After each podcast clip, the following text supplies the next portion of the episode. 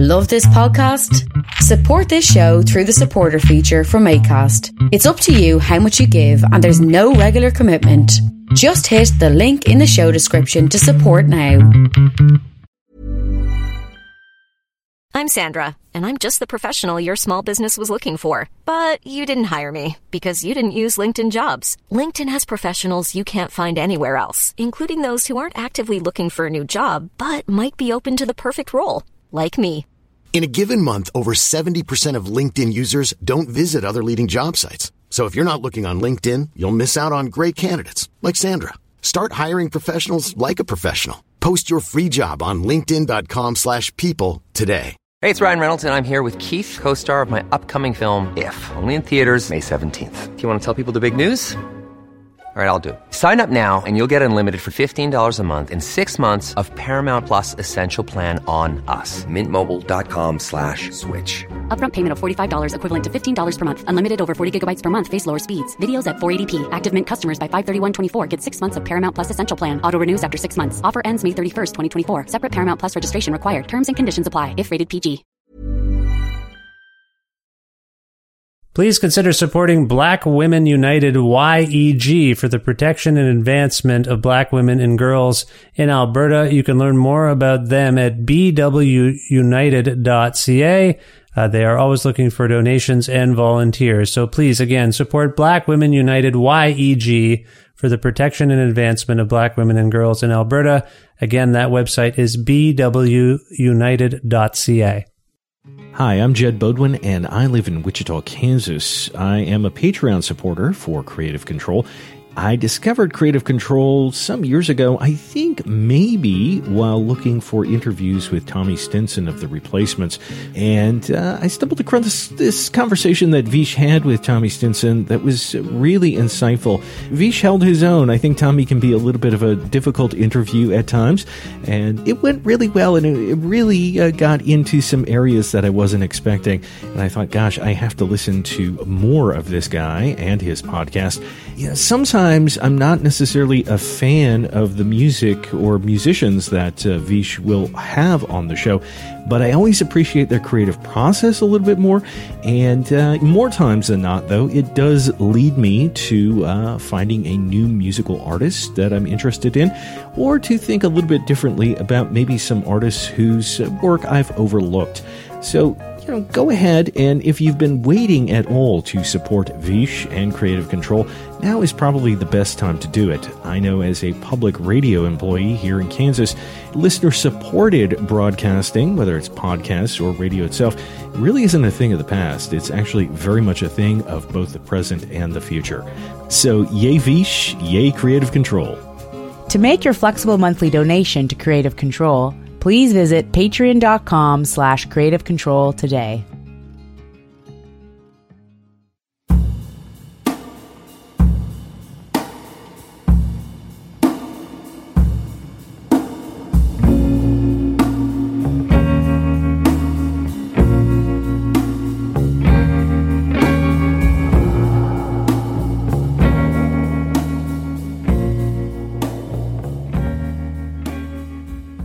Kevin Morby is a gifted songwriter, musician, producer, and singer based in Kansas City, Missouri.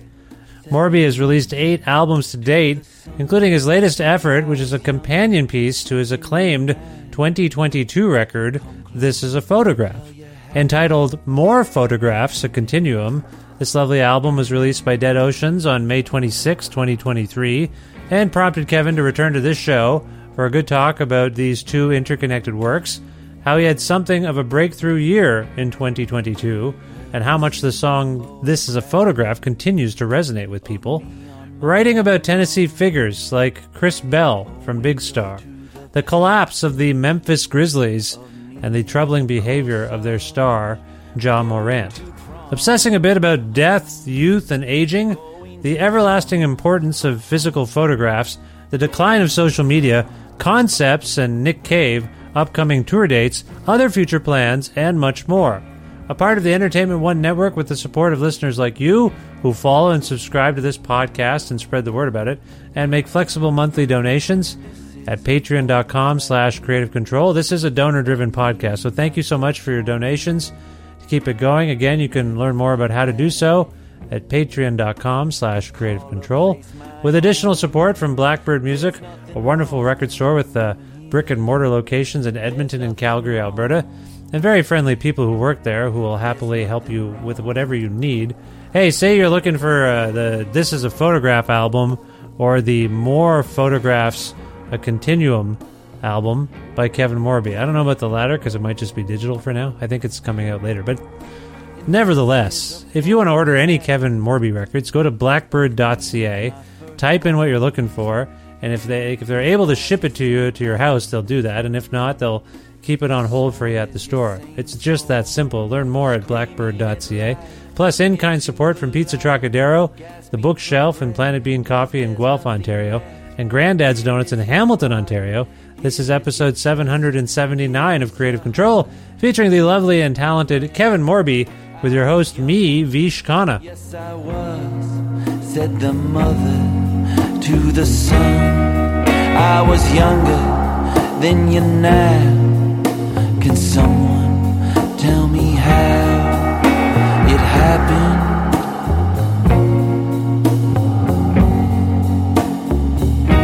And why did it happen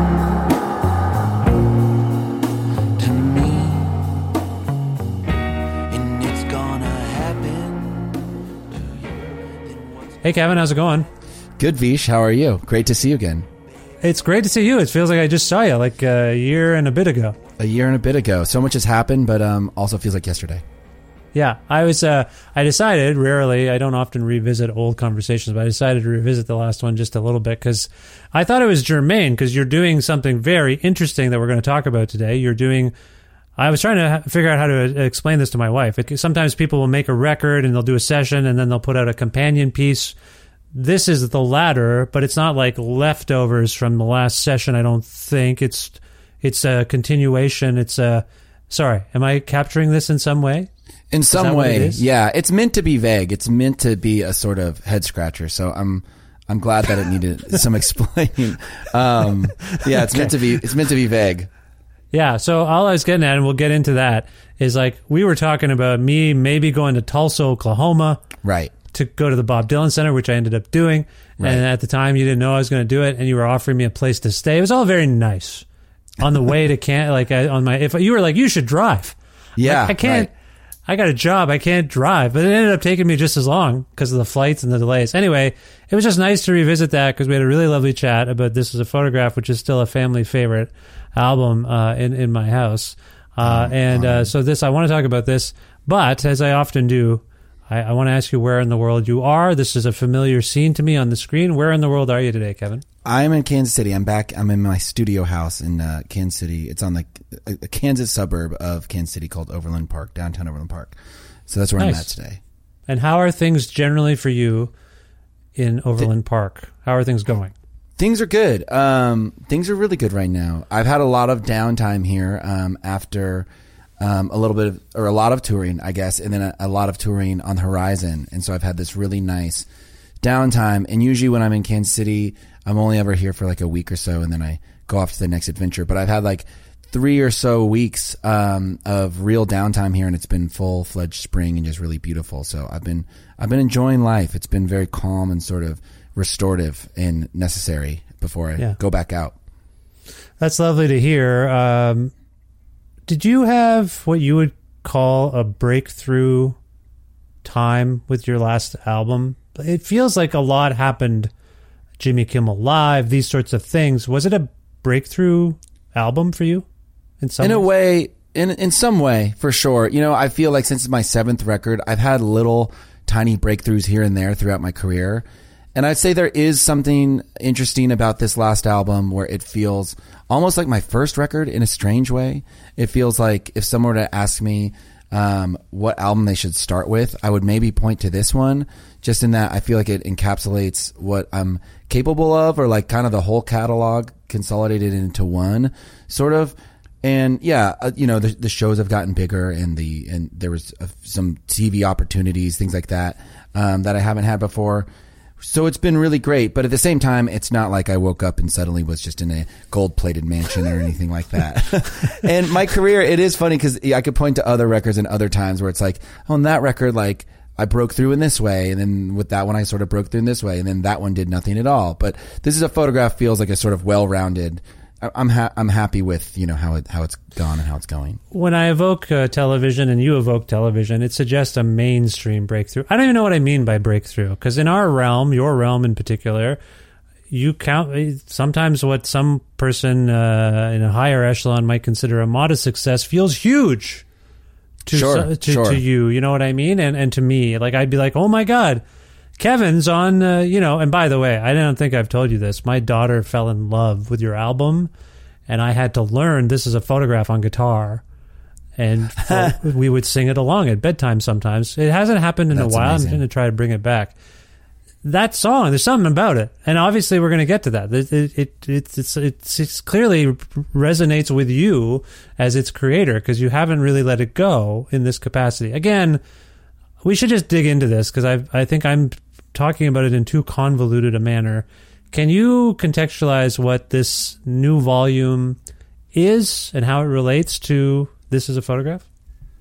Yes. Well, number one, you know, I just made this website called this is a photograph.com. On, on it, I, uh, I give a guitar tutorial on how to play the song. Oh. But it sounds like you just figured it out on your own, which is great. I watched you on Jimmy Kimmel. I'm not a guitar player. I have I'm just glancing at my guitar because I thought I had to show and prove, but I haven't actually played it in a while. I probably not playing it right. I'm notorious for not quite figuring out how to play a song. I'm the same way. I'm the same exact Someone way. will be like, "Yeah, that's not right. That's the wrong note." I'm like, "No, it sounds right to me." And I'm like, "Uh oh, am I tone deaf?" I do the exact same thing. In fact, I did that uh, that podcast um, Song Exploder. Oh, you did? in, Yeah. In which I talk about this is a photograph, and on it, I'm talking about how there's that Silver Jews song that sort of helped inspire the riff. We could be looking for the Yes, same thing. Yeah. And in breaking that song down and talking about that, I realized that I had been playing that song wrong. um, so I'm the same. I'm the same way. Yeah. But that's what's good. You know, you put your own little flair on it. But um, but to answer your question, you know, so with this record, it was the first time that I felt like in my career I made a real um, effort to only make it 10 songs and like the best 10 songs and have be sort of all killer, no filler. And not to say, you know, my other records I took very seriously and I wanted them to be as good as they could possibly be. But there was a sort of attitude of, you know, well, let's just throw that song on there. Like I, you know, I didn't care if it was too long or too short. And maybe there were some songs that I didn't think were, you know, as good as they could be, but I was fine with that because they helped create an overall, uh, vibe or, or whatever it was. Um, but with this one, I really made a, a- an effort to to really seek out the best possible album I could make, or the specific story I was trying to tell. I wanted to tell it in the best way possible. So I really felt like I did. I pounded the pavement. I did my research, and I was really, you know, I, I just tried to, to to trim away all the fat off of the album. And there was kind of a lot of songs that got left behind. And for the first time, it, number one, I was leaving songs behind for the first time. And number two, the songs that I was leaving behind, it didn't feel like they were necessarily in any way worse than the Yeah. other songs. It Yeah. just felt like, you know, um, sort of interchangeable with some of the other songs that made the record. So, you know, there's just some songs on this thing that I really love a lot. And I, I didn't want them to just sort of die and go into obscurity. And so I wanted to give them a sort of time and place. And I went in with Sam Cohen to sort of finish these songs. One of the songs, or I'm sorry, two of the songs we had started to record already during those initial sessions. And then a few of the other songs were songs that I'd taken in that we never got around to, um, that we sort of made the decision pretty early on, like those won't go on the record. And um, then there's, you know, this is a photograph too, which is sort of, it's not an alternate take. It's just, sort it's an alternate reality of the original song. And it's something that I thought was really cool. And um, it's almost like that could have been on the first record, but the other one made it, you know? So it's a lot of things like that. And then there's three um, sort of original takes of songs that did make the album, but sort of in their original form and sort of stripped back. So Yeah. kind of the classic. Those feel like, you know, th- th- those are sort of the, the songs that sort of make it feel like an EP or something. But we were very intentional in not wanting to call it an EP. Well, not wanting to call it anything. We kind of just wanted to sort of call it a continuum, and people could do with with that what they wanted. You know, it, you could th- look at it as an album or an EP or a companion or whatever you want. I realized that I think I inadvertently invoked both the words continuum and companion in the same sentence earlier, and I didn't even think of that. That that's in the title. More photographs, a continuum. Um, so that's Yeah. clear on some level. Um, I want to tell you that the new version of this is a photograph was initially when it was played in the minivan that I Mm-hmm. own with my wife. Uh, the children, I picked them up from school. We went to get my what my wife from work, and there was initially what I would describe as suspicion. Wait a minute, Mm-hmm. this isn't. This is a photograph. This is what is this? Then the strings Sure. came in, and my son lost his mind. He's like, "Oh my god." This is amazing. I'm like, he would not stop dancing. So you've done something there. This are you telling me that this could have been on the last record? You just decided the version that we know probably most at this point was the one you went with. Like, did this exist at that time? it, it's existed around that same time. Yeah, maybe it came a little bit after, but certainly, bef- a lo- uh, you know, because we did like three different cycles of making the album, um, or sessions rather, and it maybe came a little bit after the first session. You know, I found myself writing this song, and I really liked the riff, and then I was muttering lyrics from "This Is a Photograph," and I was like, I think this is another song that's just sort of the same thing but way different. Um, also, it's very flattering about your son. Tell him thank you very much. Oh, it's very nice. I will. no, Um, they, they, they. You're a fan favorite. What? No, you're a favorite in the house. You have fans, and you're one of their favorites. They like you. But no, it's it's it's very that's lovely to hear. It, that's interesting. It sounds to me like it almost happened to you. Like I, you just started singing the same lyrics. Like you didn't. Could you not help yourself, or did you just feel like you felt something there that there was a connection? I guess I yeah, you know, it's there were times where I was like, well, I like this riff and I already have a song using, you know, the bulk of these same lyrics and the same exact theme. Why don't I just, you know, use different lyrics and put this on another record? It Can be a whole new thing, but I was like, no, I wanted to honor the fact that, you know, a lot of times when I'm writing music, the first thing that comes out is you know, kind of first idea, best idea. I, I, I tend to think and, and go by the, those rules. But yeah, it just felt like, oh wow, this is, this is neat. This is like, uh, this is the same song, just seen from a different angle or something. Yeah. And, you know, obviously we didn't use it on the first record, but then getting to do it on this record, it was really fun because I feel like Sam and I, since we had tried so hard to make this other thing, we were proud of what we had made. Now that we're sort of making this, yeah, this sort of companion piece, we were allowed ourselves to have a lot of like hilarious fun with it. Part of which, uh, or a great example would be the strings. Yeah. You know, Sam played, we just kind of mouthed out parts and he played them on guitar and we sent him to this, this great player. Uh, his name's Trey, Trey Pollard. He, he's part of like the Spacebomb, um, record label and he did this huge, uh, you know, he arranged these, these strings with this orchestra and we're like, let's make this disco and fun and like almost kind of funny. Um, let's just have fun with it. Where if you're listening to this song, yeah, you could be a little confused. Like this sounds like there's a photograph. And then suddenly that main riff comes in, but with its 16 piece orchestra. So we made it very extra, but it was very fun. Yeah, there are some elements of humor here. I think the last time we spoke, we got into kind of the heavier aspects of this is a photograph the album, uh, based on the fact that it was set in Memphis primarily and the state of Tennessee. We're still in those locales, right? Here? Yeah, absolutely. Yeah, it's it's all songs from that same brain for sure. Same brain. So, uh, and it still gets a little heavy, even as you're paying tribute to people you love. And we can talk about those uh, instances in a moment, particularly uh, when we talk about a song like Triumph. And I hope we can talk about that in a moment. I don't know. There's parts of me um, that think going to prom is sort of a bittersweet, funny song. Is that does that seem like a humorous? No, that's that's spot on. Yeah, yeah. Bittersweet funny song. It it it certainly is. Yeah, because I've been I I keep having this. I don't know if it's the time we're in or I just keep thinking back to that time in my life and opportunities I missed or relationships I didn't explore or behavior and just a little bit of regret, but also like pointless. I can't do anything about it. Sure, So anyway, sure. Just when I when anyone of your vintage or mine starts thinking about high school, uh, there's got to be a level of I hope good humor, not just mired in depression.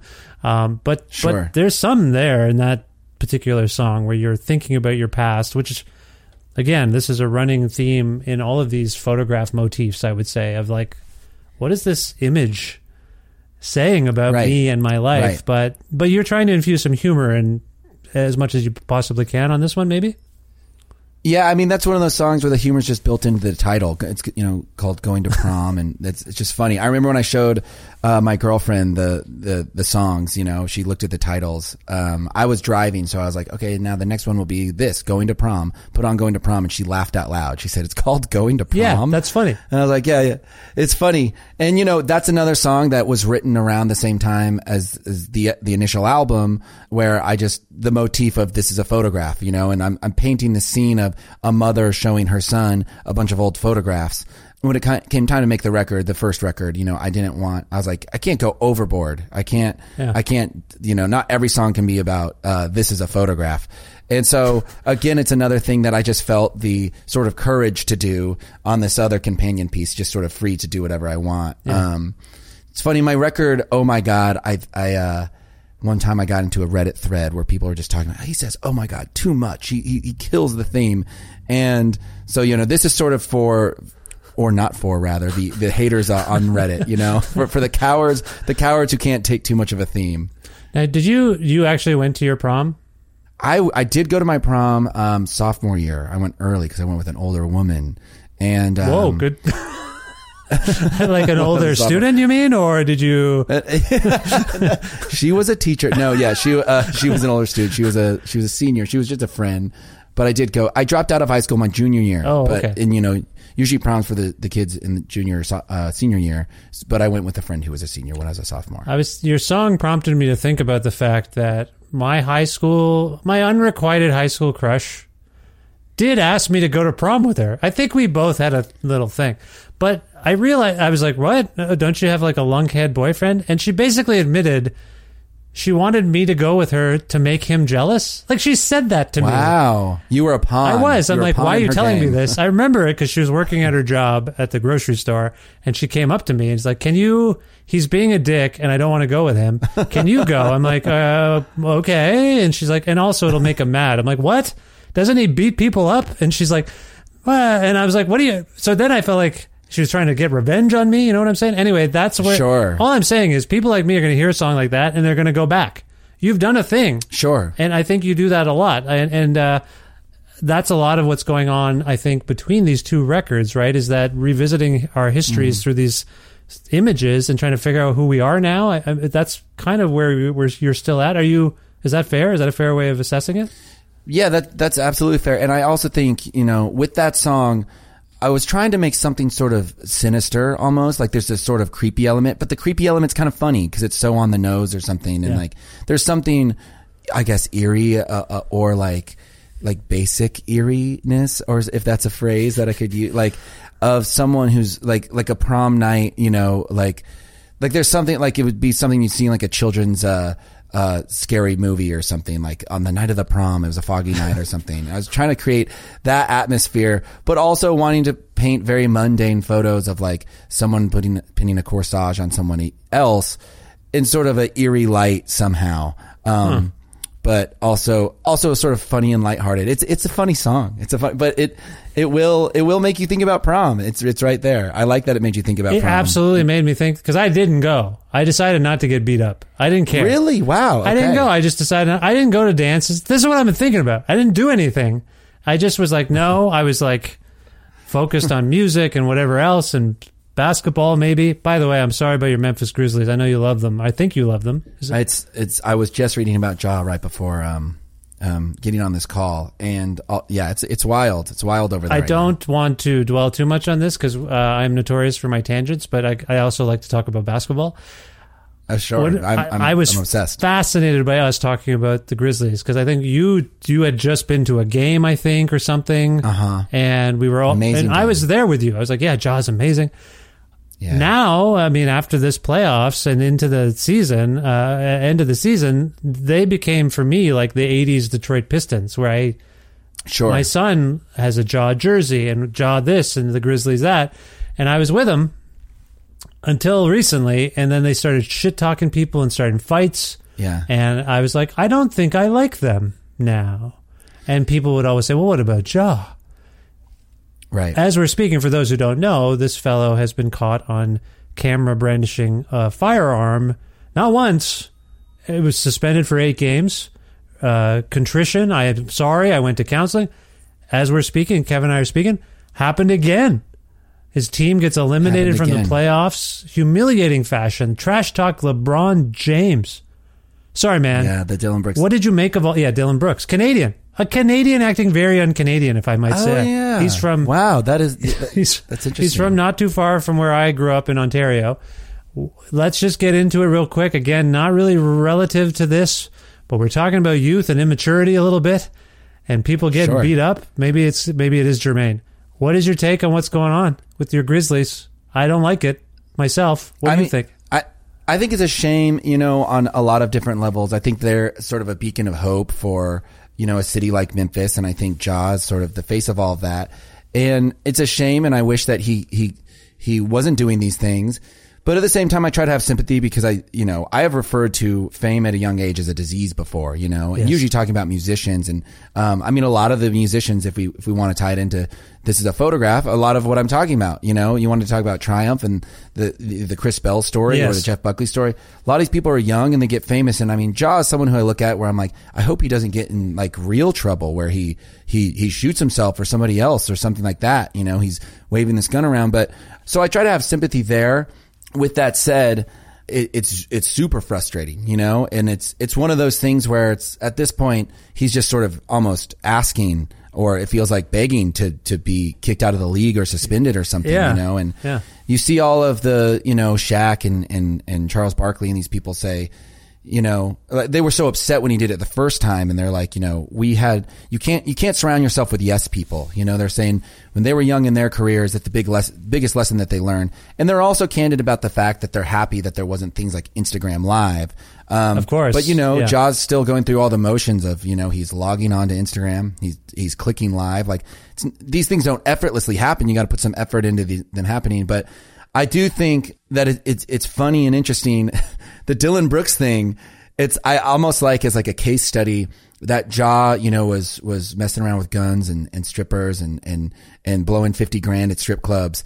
And there's still some innocence in that. That like like I'm saying, like I I I have the sympathy for him, and you can look at that and you could say I have sympathy for that, and there's some innocence, and I can forgive him.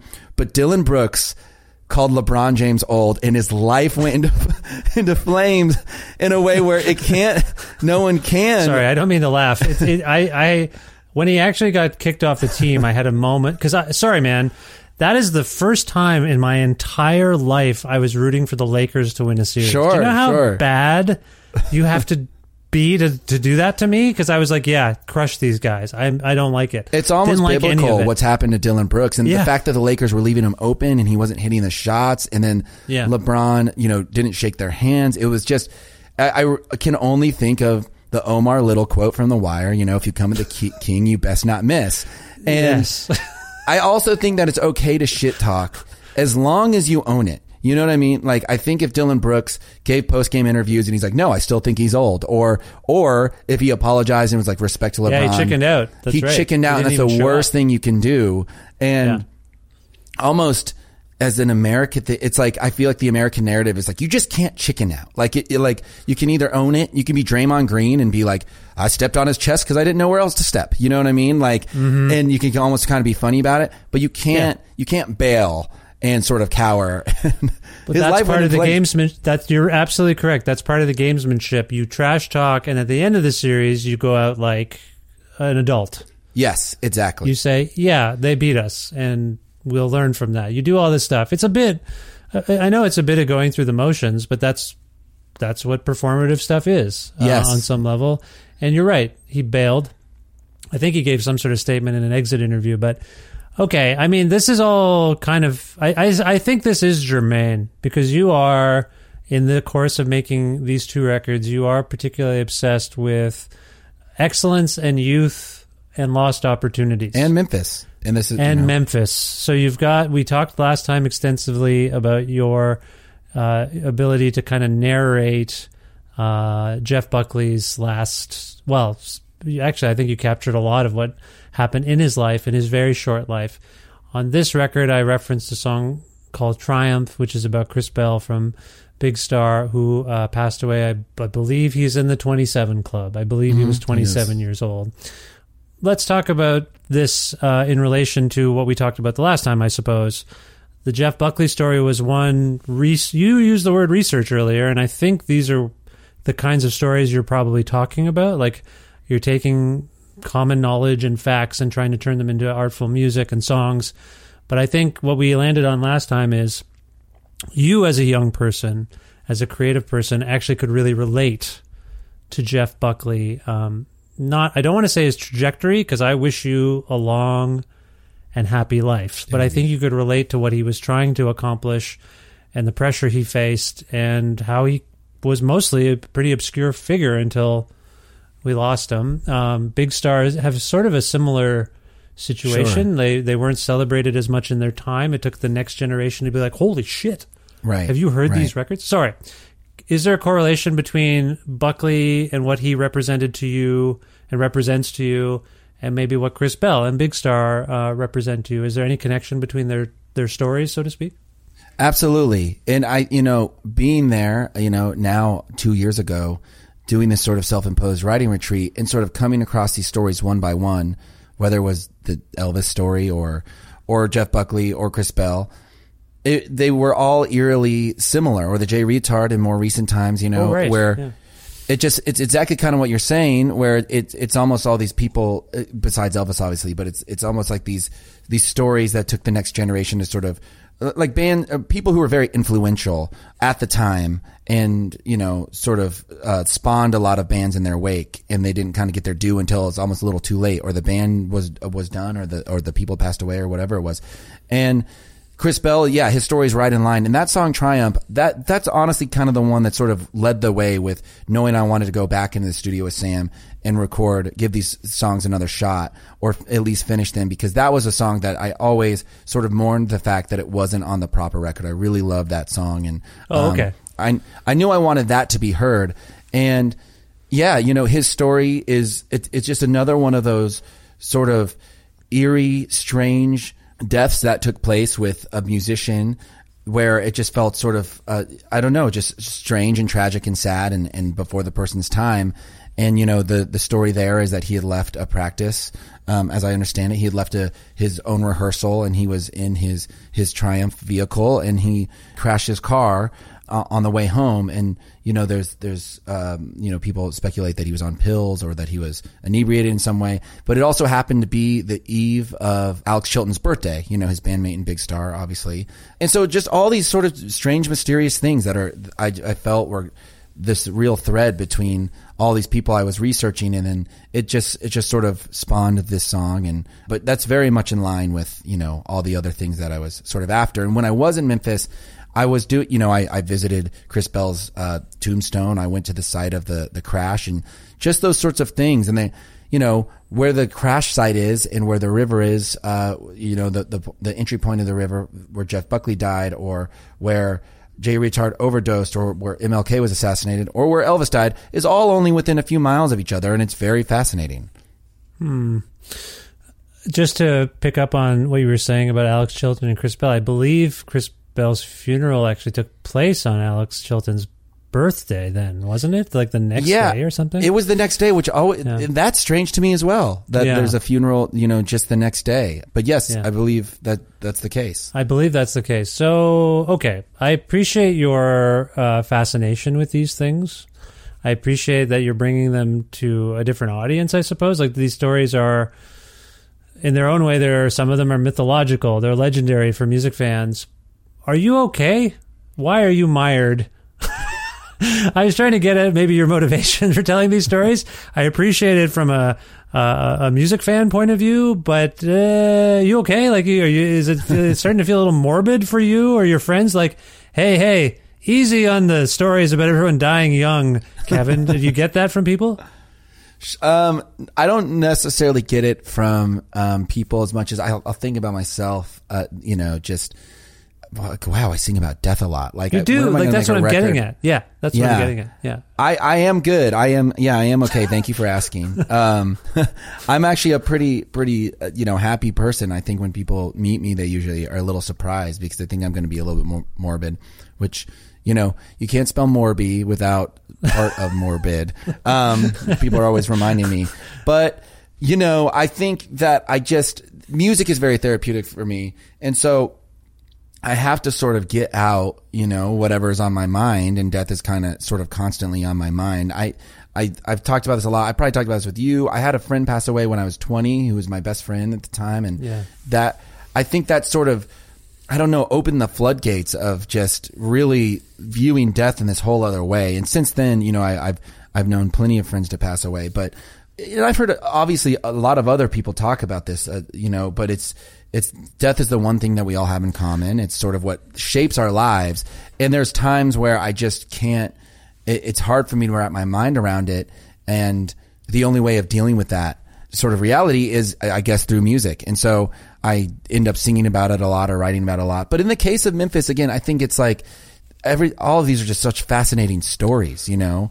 Yeah. And a lot of those stories have to do with opportunity uh, presented and opportunity lost. And, and I think where I was coming from, by the way, I, I didn't mean to be too facetious about asking if you're okay. It's a legitimate question. No, I know. But what I think also, what I was trying to get to in invoking the Grizzlies, Buckley, Chris Bell, like you seem, and this is a photograph of my father as a young man. This is a photograph Mm-hmm. of my mother as a young person. Youth. I feel like youth is a recurring fixation for you. Sure. The notion of we kind of tie youth to opportunity. Whenever you hear about a tragedy and and young people are lost, I think people are mourning obviously those people, but they're mourning a future they didn't get to have because they were so young. Sure. And I think you're doing that a lot more of late. When you take, and like I say, you sing a song like going to prom, and it brings me right back to my youth, and it makes me think about my youth. Is youth the idea of being a young person in this world, whether you're Ja Morant, Chris Bell, whoever, and the navigation of that, of being a young person trying to make your way into the world? Is that something, maybe more than death, even, that you're sort of pondering a lot more than you usually have? Yeah, I mean, you know, I've always sang about youth, even when I was um, very youthful, um, or when I was a part of the, uh, you know, the the uh, the the the sacred community of the of the youth um, that I've exited You're in young, some way. You're still a young man, by the way. I didn't mean to. Look at me. I'm No, like a no. gray hair guy talking to you. You're young. I'm just saying. You. Anyway, I didn't mean but to cut I, you off. Yeah, but I ahead. am 35 now. You know, I'm at the age now where I I I can remember seeing pictures of like David Berman or you know Will Oldham or something when I was actually young. At when they were 35, and I'm like, oh, that's what an old person looks like, and like they're so wise because they're old. And now I'm 35, and I'm I'm the ages of these photographs that I'd see when I was younger, and they no longer look old to me. And in fact, a lot of them are are younger in the photos. You know, um, Yes. you know, maybe Yes. the the photo of David Berman on the back of Actual Air, he's probably 28 or 29. That used to look ancient to me, you know? Mm-hmm. And so, but even when I was young, like when I was in my band, The Babies, uh, you know, we had a song called "Got Old is about getting old and it was from the perspective of a person who was 33, you know? I was like, and, um, Ah, and I'm so, now so you have an interesting relationship with aging. with aging level. and yeah, absolutely. And I think just because just I don't know, just interesting. I think the the, the youthful thing when I was younger, I was always so reminded about, uh, by the fact that I was younger because I was in woods and, and those guys were 10 years older than me. All my best friends are 10 years older than me. And I always sort of felt like the little brother and I felt very young in this way where I really, I loved feeling that way.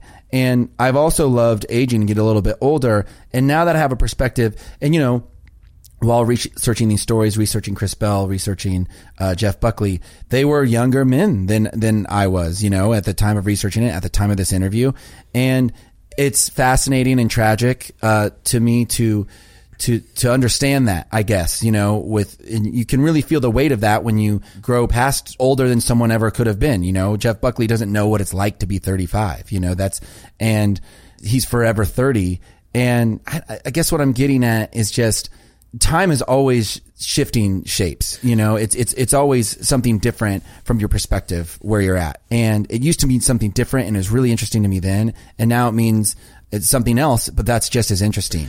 And I feel like now I can look back at youth and and at, at someone Ja Morant's age at 23 and remember what that feels like and but now I can also see, you know, uh, how quickly 50 years old will will be, you know, because Yeah. I know that the passing of 15 years goes way quicker than I ever th- would have thought it would.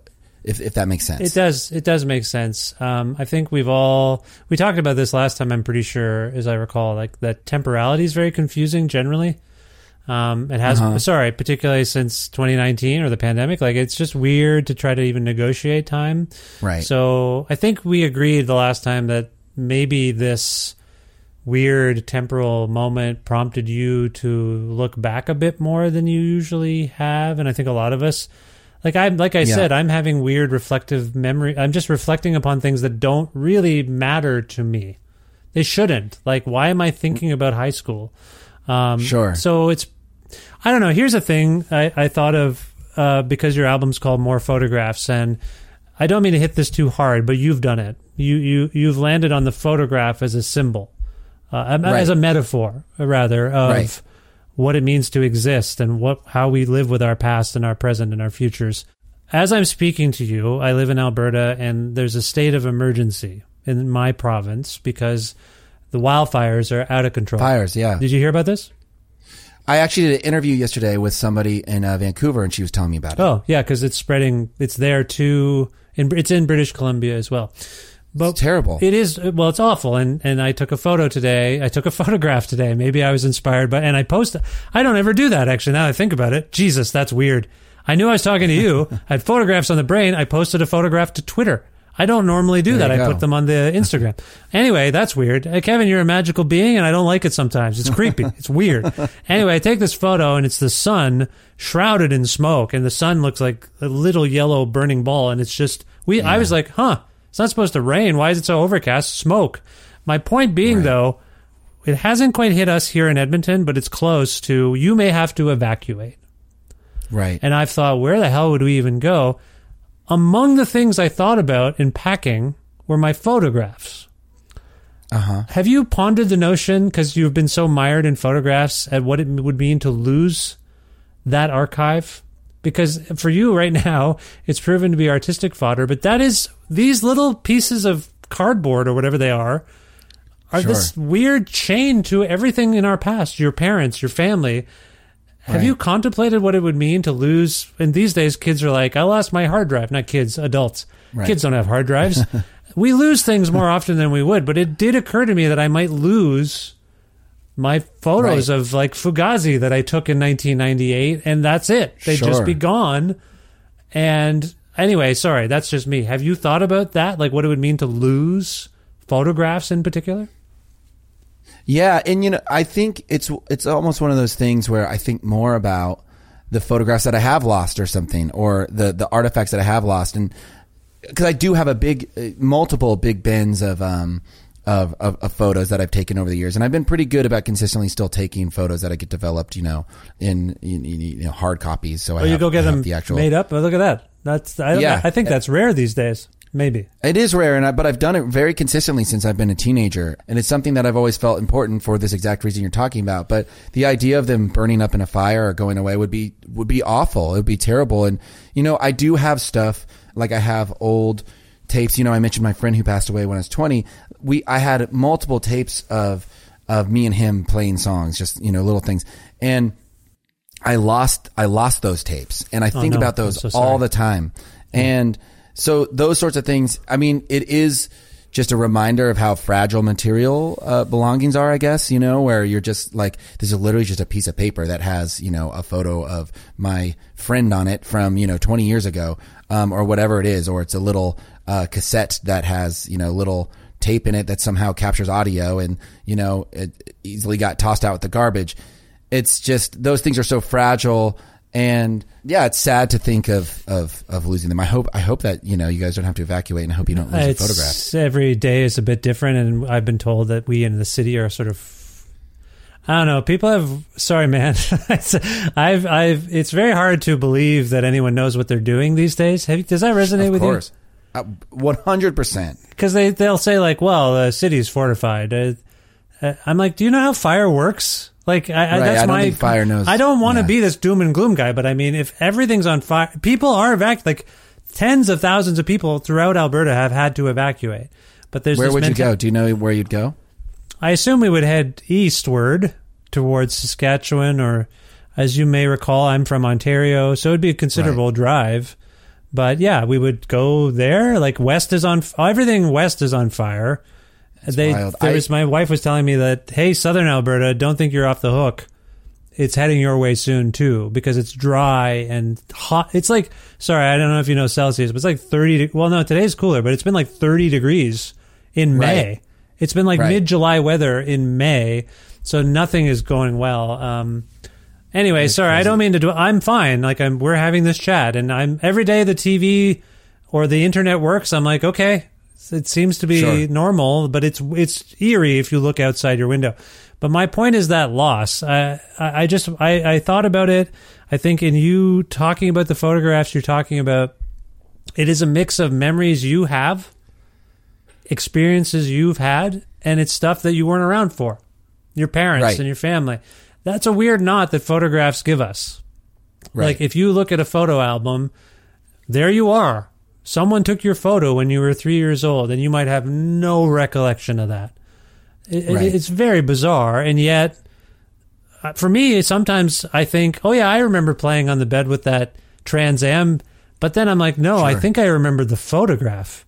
Anyway, Right, sorry. yeah, Do you ever like? thing. So I, I think with just stumbling upon, for me, it's just stumbling upon all these feelings from these couple of records you've made, and what this medium Yeah. means in a time where I say to my wife, like, everything is photographed now, like literally everything. I think we talked about Doc- this last time, right? Everything's document. It's really it's so so wild, and I'm so glad that I didn't that things weren't as documented as they are now when I was like a teenager or something, you know. Yeah. But but at the same time, I there's there's really great things about it. I hit this point in the pandemic where I was feeling very reflective, and I also think this has to do with getting into my 30s and sort of looking back in my 20s, and I was like just some of the decisions I made or some of the things I did publicly, not that it was anything too crazy, but in my twenties, I was like, wow, I really just, you know, with Twitter, like being able to voice every opinion and being able to like post every photo, you, you do it without thinking about it. But sometimes when you look back, I was like, wow, I really put myself out there. And I remember having this almost like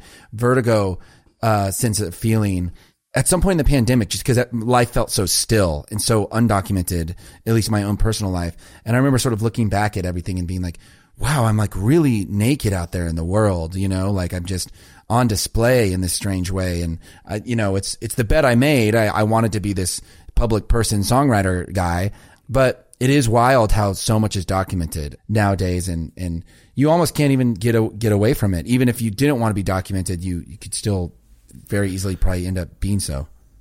Well, you invoked Shaq and, and Charles Barkley, sorry, Sir Charles Barkley earlier, and uh, and their opinions about Ja. Yep. And how I think you said they felt lucky. Right. There wasn't Instagram and Twitter, kind of what you were just saying. There's that aspect of things, but there's also like the compulsion to perform. Sure. Like it's not just that the things exist. Sure. Psychologically, he couldn't just be driving around in that Jeep. Right. They had to do an IG live and he had to pull out his gun again. Right. That's performative. It's very And the other side of anyway, that's a weird that's not I don't know. When we were kids or when I was a kid, most of the photographs I'm in are posed. Sure. It, it wasn't like I was the only one being like action shots, and my parents were like, "What are you doing? That's Right. not going to be a good photograph." I'm like, "Oh, I just want to be a journalist. I uh, I have a feeling that that's what I'm going to do." No, no, no.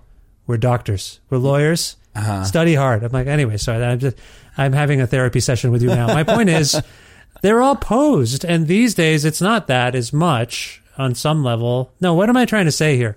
There's a lot of verite. But the posing is just weirder. There is posing. That's There posturing. posing, would, uh, but I think Yeah. like like there things used to be framed in this sort of way because a lot of times when you look back at old photographs and I I went through this a lot going through old family photos I'm like everyone seemed like a, a photographer because all these photos seem perfect or the composition You said that, perfect. yeah. You said that last time, yeah, yeah, yeah. But but I know what you're saying now because now it's so much more candid because it can be because it's we're taking thousands of photos at a time or whatever or video at all times. So it's way more candid. But when a camera's on you, people still want to act in a way. Maybe in Ja's, uh, you know, experience, he wants to act tough or whatever it is. And so, uh, but but yeah, we always have cameras on us, so we're always sort of performative, and it's a it's weird. It's it's definitely it's definitely strange. I just don't. It's a, yeah. Uh, When you hear people say they don't engage with social media, isn't that a catch-all for saying I don't feel like performing in public Sure. all the time? For sure. Because everything's this performative act or promotional act, and I'm, I don't know. I don't know about you. By the way, we haven't even talked about this since we're talking about it, and it's sort of germane. Twitter's imploding for real. Like, Yeah. uh, how have you handled that? Have you reverted to other things? Are you among the people like me who have 50 other things that they never use? They just signed up. Uh, I- you know i i still i feel like my addiction like my straight dope is is instagram. Yeah. and twitter i you know i've been on it for over 10 years but for the past probably five years or something i've been pretty every once in a while i'll think of maybe something funny and i'll i'll say i think that's funny enough that i want to post it on twitter. It's just something silly or Sure. you know. But again it's like the camera's on me. It's like i'm i'm kind of speaking in a voice that's not actually mine. I'm trying to be funny or witty or whatever but usually i just have my my management handle and it just you know post tour dates and stuff like that. But you know the other day i felt myself I, I thought of something that i thought was funny and i was like that would be a good tweet. I think i could knock it out of the park with that tweet. And then i, I didn't I, I very consciously was like you know what? No i'm not going to do it. Oh. Twitter's terrible. I don't want to be a part of it. You know i can post my tour dates and stuff but it's just such a crazy I mean, the, the whole Elon thing is, is so wild. And I mean, any of these things now, you know, I open up Instagram, I don't, I'm looking at ads and I'm looking at all these reels that it's, it's spitting at me and it's, it's not, it's, it's a, it's curated by an algorithm, of course. And it's just, I don't even know what I'm looking at. It's just, I've lost all sense of, you know, I don't see my friends posts. It's, it's so strange. Like, what am I, this is so it's insane. all crum- it's all crumbling and uh but I think for those people and I have I admire the people who say it to me on the show like I just don't do it. And I'm Right. like, yeah, but it's a compulsion and I feel like I have to get the word out or whatever. But otherwise I don't feel that interesting. So anyway, I just wanted to pick your brain about that cuz you're a, you're a young person and you're watching these things. For some people they came up with these things. Like 10 years for you, you were in your mid 20s when this stuff Yeah. kind of came about. So it's been a part of your formative life. It's been a big And part I- of my life. You know? I wonder what if you're going to go through withdrawal if it actually does shut down, or we all move to even more like we're just going to get more fractured as we join Bluesky or whatever the hell else there is going on. You know? I think about that a lot. I think about, you know, as much as I complain about these things, if, if Instagram were to go away tomorrow, I mean, it's still a big part of, you know, if anytime I post about a, a, a tour or something, I sell X amount of tickets. Like it's, it really has Yeah. a lot to do with my livelihood, whether I like it or not. And so that's a really interesting thing and sometimes can seem scary. Though I like to believe it's one of those things. It would be like saying like, you know, yeah, but if you take cigarettes away, you might not meet people outside of parties when you go to smoke Yeah. cigarettes. Like, well, I'm just going to have to, we'll find another way, you know, to meet people then because it's such an unhealthy thing. Yeah, Um, I just, good I don't, th- yeah. I- I don't think these places are bad inherently. I think they become bad and they become manipulative. And I, I just, like, I, I think social media, there, there could be a good form of it, but it can't be with the algorithm. It can't be with the ads because that's where it starts to manipulate you. And it's a shame because like the MySpace days were ideal. It was great to, to be able to go listen to people's music or the early days of Instagram, you know, and then it all just, it all got ruined. Well, it's funny because people are talking about uh, like I feel like for like two weeks everyone's like, oh AI, Chat GPT, this is going to be exciting, and then within like a week, people are like, no, someone can use this for bad, negative, Right, right. nefarious purposes. Like almost every innovation is upended by some criminal criminal intent, and so you're just like, oh, why do we do anything? Anyway, sorry, I don't mean to mire us in this, but it is. I think this is a photograph is about a kind of technology that has last outlasted many technologies and now is in this mutant form where we talked about this last time uh, and i'll invoke it again the old days you get a roll of film you got whatever you got 16 shots 24 you had 24 opportunities to take a photo uh, or 36 whatever the reel was that was it so you didn't just be like blah Right. blah blah like just shooting everything and i think that was probably good maybe Yeah, I I think so. Well, you were you you yeah you you took into consideration what you were were, capturing. yeah and now it's i don't know i don't have a grand point funny about the shit I take pictures of. It's it's t- it's I take pictures of things all day long. I never look at them. again, Exactly. you know? So I don't know what that means. You have you have I think in this exercise, these two records in particular, I think you've done something you may not have intended to do, which was remind people of the specialness of that craft and the specialness of what you're actually holding on to. And that's why honestly, when I thought about having to evacuate, if we have to do that, would we grab all the photos? That was one of the weirdest impulses. Sure. But it is the most irreplaceable everything. I mean, yeah, I would miss my records, I would miss my artwork and stuff, but for some reason the photographs was my first Right. thought. So that's Kevin, I blame you. I think you've got photographs on my brain. Thank you. I suppose. I don't I shouldn't blame you. I think you've done something wonderful here. Now, I want to ask you a kind of oh, sorry, you invoked your website earlier. And we didn't dwell on it. This is a really interesting thing you've got going, I think. Can you talk about this a little bit in terms of the interactivity of this is a photograph and whatnot? Well, yeah, it's a it's a website that we built um, that sort of you can get the stems to my song. This is a photograph, um, or you can just download the instrumental version and make your own version. And it was just a sort of cool, interactive idea that we had because I had a few fans reach out to me last year, sort of requesting. I think because the song is so personal and it's sort of this template to tell a story, and anyone can tell a story about you know an old photograph or an old family member, sort of inside of a photograph, and. I had just a couple of requests, and I, I found it interesting that a few different people were requesting the same exact thing, which is like, "How do you play this song?" or "Or can you give us the instrumental to this song?" I'd like to tell my own story, and I thought that was that was so neat. And we've never done anything like this before, so we just you know we wanted to create sort of a a fun, interactive website that people can. That all it really does is just promote you know playing music, which I think is a good thing. Nice. And and so again, not to dwell on this, this song for some reason, I mean, I know it's because it's great. It's resonating with people in a way, in a very personal way. I, just want to commend you for that. You must. Do you feel that a little bit? Like, are you feeling that from the commentary you're I- getting from people?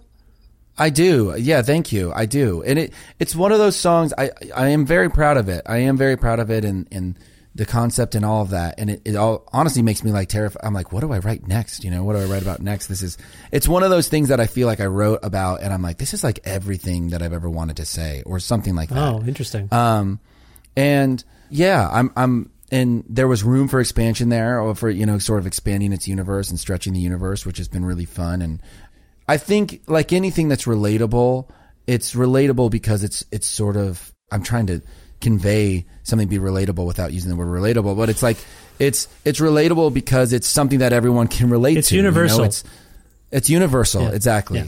And so I think everyone can look at it and think of, you know, this person singing about an old family photograph. I have those too, and they conjure up similar feelings. Yeah. And for some of, I don't know.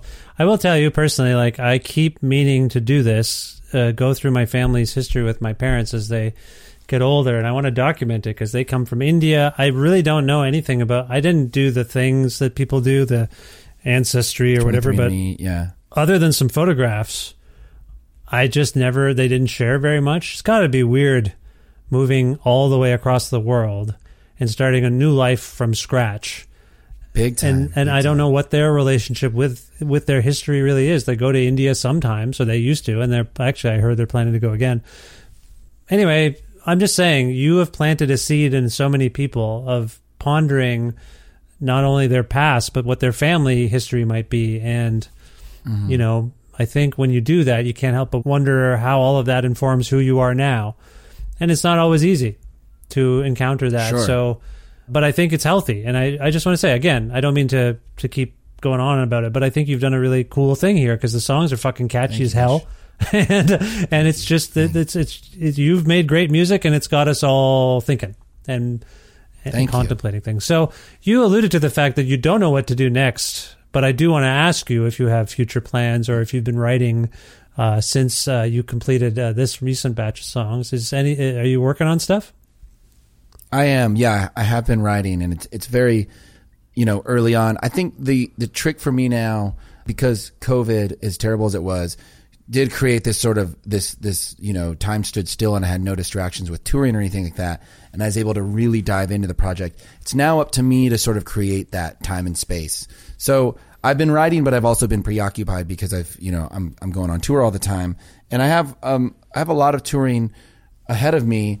But next year, you know, I so I feel like I'm harvesting all these ideas. I've got a few songs that I really love a Hmm. lot, but I I really want to create a time and place again to where I can sort of just shut the door and you know what whether it's one month or four months have this time where I really dive in, and that's something I didn't do pre-pandemic, you know, because everything was just done in sort of these small windows of time between um, you know touring or or uh, releasing a record and that's when I would try to make new albums. And now, you know, I want it to be a sort of all encompassing thing because I really, I, I love what I got out of doing that with this as a photograph and really giving it my all. And, and part of that too, I think is now that I'm, I'm touring is, is really being there for these tours and really throwing my, my whole self into that. But Yeah. with that said, I have a couple songs that I feel like are leading the way. And speaking of songs leading the way, you know, the song on there's a photo uh, or on more photographs that ends it, which is called "Kingdom of Broken Hearts." You know that song, for whatever it's worth, in the beginning stages, like in in this stage now of whatever my next record's going to be. When I was in this stage of this is a photograph, I wrote that song. I wrote that song. It's called "Kingdom of Broken Hearts," and it had that riff and. I was so excited about that, and I was like, "Oh, my next record's going to be called "A Kingdom of Broken Hearts," and this is going to be like the single. This is going to be like the main song." And then so much always changes through the trajectory of a record, and so obviously that song didn't make the album, and the album wasn't named after that song, but I wanted it to be heard, and so that's you know that's why it's closing out this this new project. But thinking of something like that, because I wrote a song recently where I'm like, I think this is the title of my next record, I think this is going to kind of lead the way, and then I was like but you know, I got to remember that the you know, but it's important to have those because they do pave some sort of avenue to get you to into the studio or to get you, you know, the brain thinking in a certain way. Um, even if it doesn't end up being the thing, but I'm glad that here with the more photographs, I can still sort of show my audience those songs that you know help pave the way for this other thing. Yeah, forgive my ignorance. Are you someone who still releases like physical singles with B sides, or is that uh, a long gone practice? It's kind of a long gone practice, but I. I'm I love when people do that, like a you know like a physical seven inch. You mean? Yeah, I, I often say this, and people have heard me say it ad nauseum. Like the alternate universe that is the pavement B side world, Uh-huh. Right. where you're like, oh, these are from these sessions. These Right. could have just, I mean, they're often pretty wild, but I love those songs. I, I think I Yeah. understand why they didn't make the records, but I love them. Uh, I just love them so much that I would make mixtapes of just their B sides. You know what I mean? I only ask that because that is that used to be the repository for exi- of some of what I would argue more photographs is that alternate universe of what the album you know the album Right. but here's what else was kind of circulating. So i just wondered i asked the question just wondering if you thought because you evoked an ep that's another thing people do. Uh, they'll say well Mm-hmm. it didn't make it. We'll, we'll just shove them all on an ep but you took it in a different direction and i'm very happy you did. I guess that's the only reason i asked. I just wondered if you ever thought okay these are the b sides for real. Like they're going to be on the b side of a single Um, I I have thought that before, and you know, I do have I do have some seven inches, some singles out. Um, Yeah. th- throughout my career, and my I think arguably my biggest song, a song called "Beautiful Strangers," was, we had a physical seven inch of, and it was never on a record. yeah there you go Um, but I do love those things, and I hope that they're not a lost art. I think in the age of streaming, it's kind of cool because you can have it almost both ways. Because having new songs on your streaming platform is, is never going to hurt you. You know, it's like that's what they want. They want you to keep throwing Yeah, yeah. coals onto your fire or whatever. Yeah. So I think it's cool in that way, and then I think you know also having this sort of physical um, element to to it as well is, is is really cool. And that me as a fan of music and as a fan of you know a lot of the same songwriters as you, those moments like the the, the sort of between the lines songs are a lot of the times my favorite songs. Absolutely, and I only recently in the last couple of years collected all of the Silver Jews stuff. I was miss- I had most of it, but I was always missing a couple of things, and so I'm I'm with you on that. Uh, I know we have a shared uh, affinity for that. Before we wrap up, um, you do have one of the things I admire about you is you tend to write conceptually. I hope that's clear from anyone listening to this conversation about this photographs motif. Um, I don't want you to give too much away. It sounds like it's early goings for you. You have a song or two that's leading the way, but are you of a mind that you're into a concept with the next batch of songs already, or are you just going with the flow at this point? There's a loose concept. There's a loose concept. That's just I the way you are. That's the way you operate. I feel like you're. Is this for you to organize your thoughts? Like for you as a writer? It's that, but it, it it's almost more as it's just it's and I've described this before, but it's like when it comes to a concept with me, it's a way of telling a story, but I don't it's almost like I don't know that the concept I don't I don't set out and say like I'm going to write a record about grass. You know what I mean? Like No, no. I- like Yeah. but but I'll write a few songs and I'll I'll notice I'll be like it, it's like it's subconsciously telling me I'll be like oh, you know I've weirdly I've written a, a few new songs and like two two or three of them mention grass. Like what's up with that? And then suddenly I'm like I think the next record's gonna be called grass. And once I know that then I can play to it. Then I can start Yes. writing sort of towards it or throw in you know little tidbits about you know in this hypothetical um, universe grass.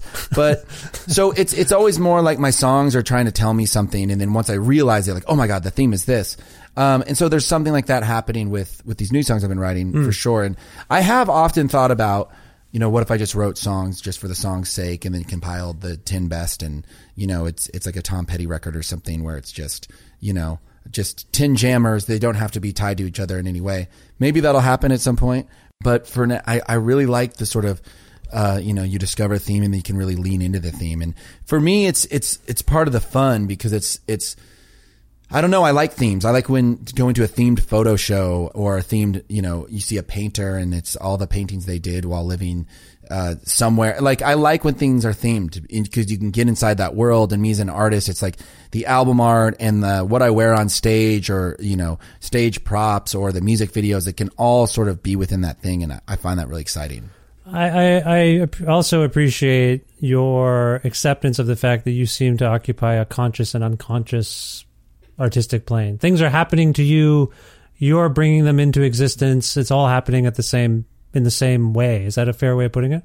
Yeah, for sure. You know, I'm a big Nick Cave fan, and I was reading his book of uh, his. Do you read this book, uh, the the interview book, Hope, Love Incarnate, Hope, Faith? Yeah, I have it. I have it. It was sent to me, but I haven't actually.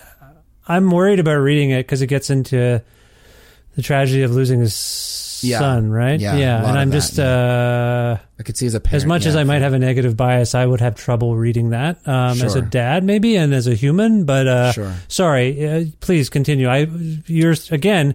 Kevin Morby spurring Vish to think about things and do things. I will pick it up because I've been looking for a new book to read or uh, uh, new to me. What were you going to say about it?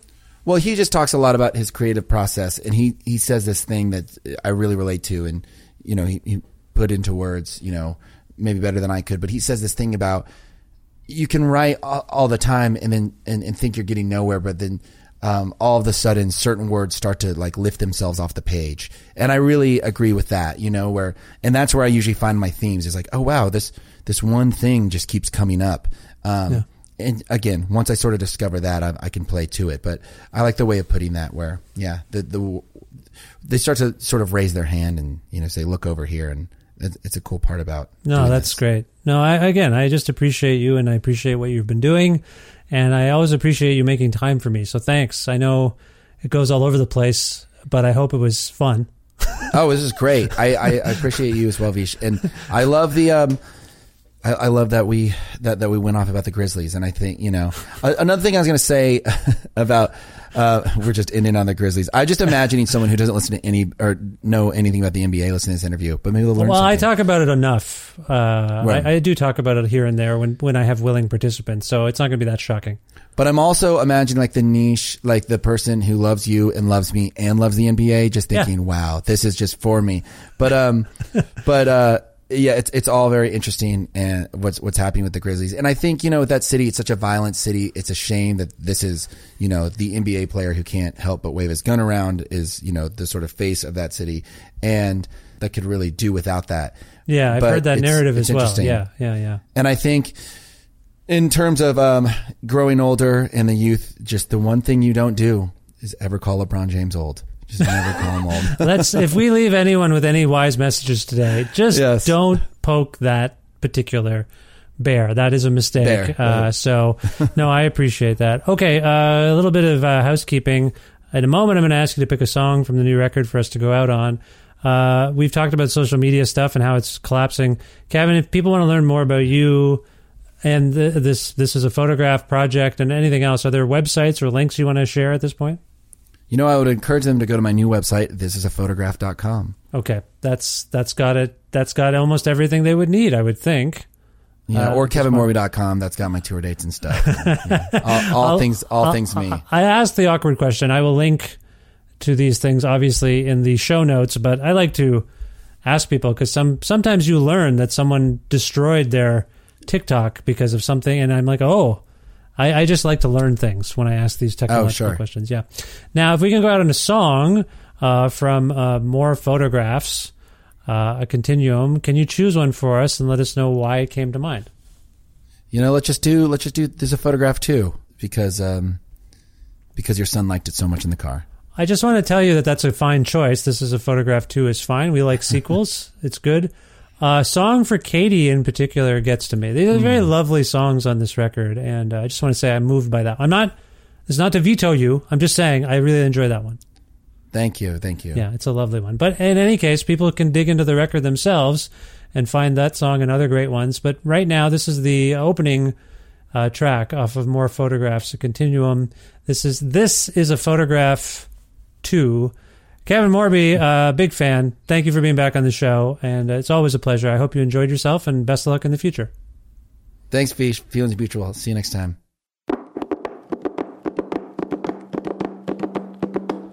This is a photograph, a dark horse from your past galloping back. Open up your mouth and laugh at all ugly people living in a photograph.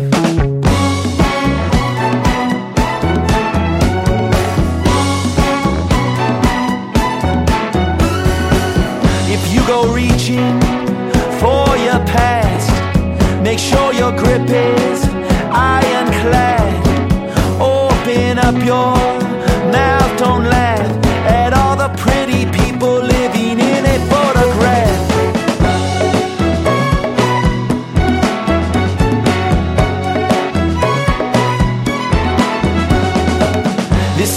father in the West Texas dirt. This is your mother, young and in a skirt. This is time as it's starting to flirt with the abyss now. Give me a kiss now.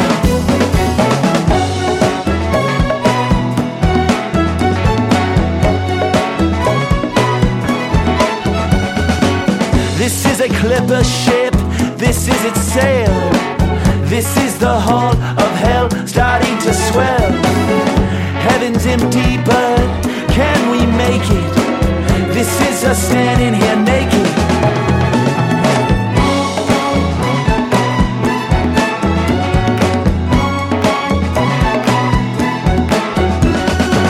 This is the siren that sounds after a war. This is the sky with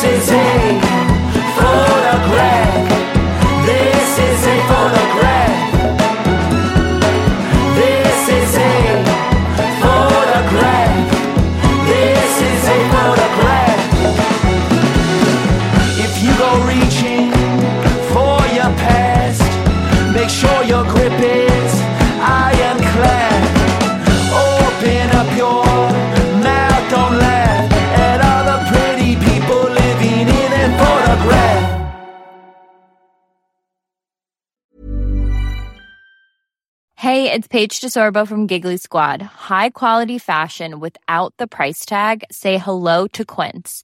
I'm snagging high-end essentials like cozy cashmere sweaters, sleek leather jackets, fine jewelry, and so much more. With Quince being 50 to 80% less than similar brands.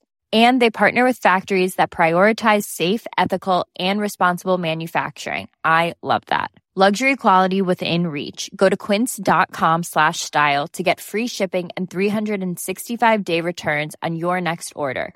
Quince.com slash style. There's never been a faster or easier way to start your weight loss journey than with PlushCare. PlushCare accepts most insurance plans and gives you online access to board-certified physicians who can prescribe FDA-approved weight loss medications like Wegovy and Zepbound for those who qualify. Take charge of your health and speak with a board-certified physician about a weight loss plan that's right for you. Get started today at plushcare.com slash weight loss. That's plushcare.com slash weight loss. plushcare.com slash weight loss.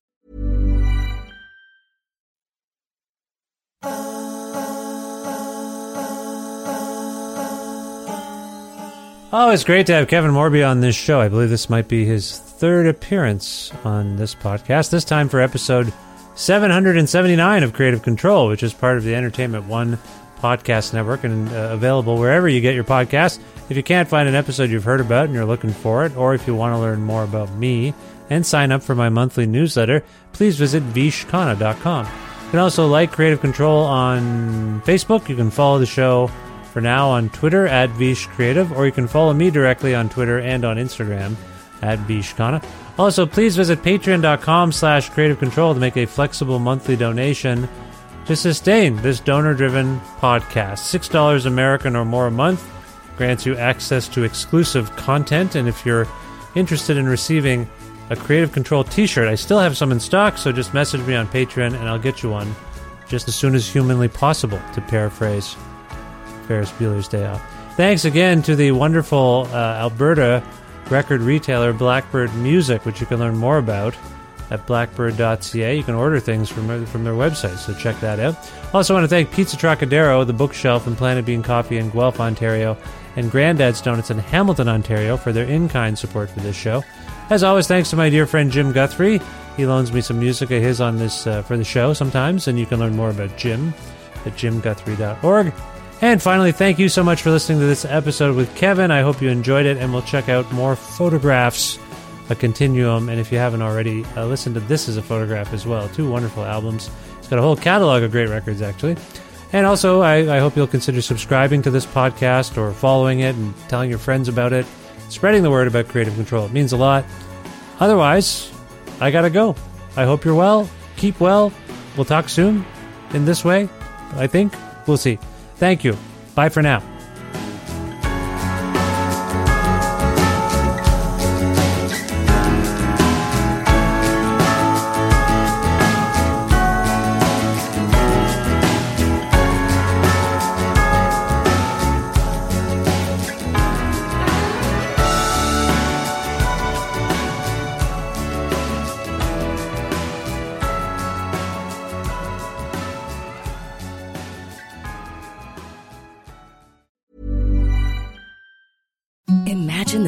Softest sheets you've ever felt. Now imagine them getting even softer over time. That's what you'll feel with Boll and Branch's organic cotton sheets. In a recent customer survey, 96% replied that Bowl and Branch sheets get softer with every wash. Start getting your best night's sleep in these sheets that get softer and softer for years to come. Try their sheets with a 30-night guarantee. Plus, get 15% off your first order at bollandbranch.com. Code BUTTERY. Exclusions apply. See site for details.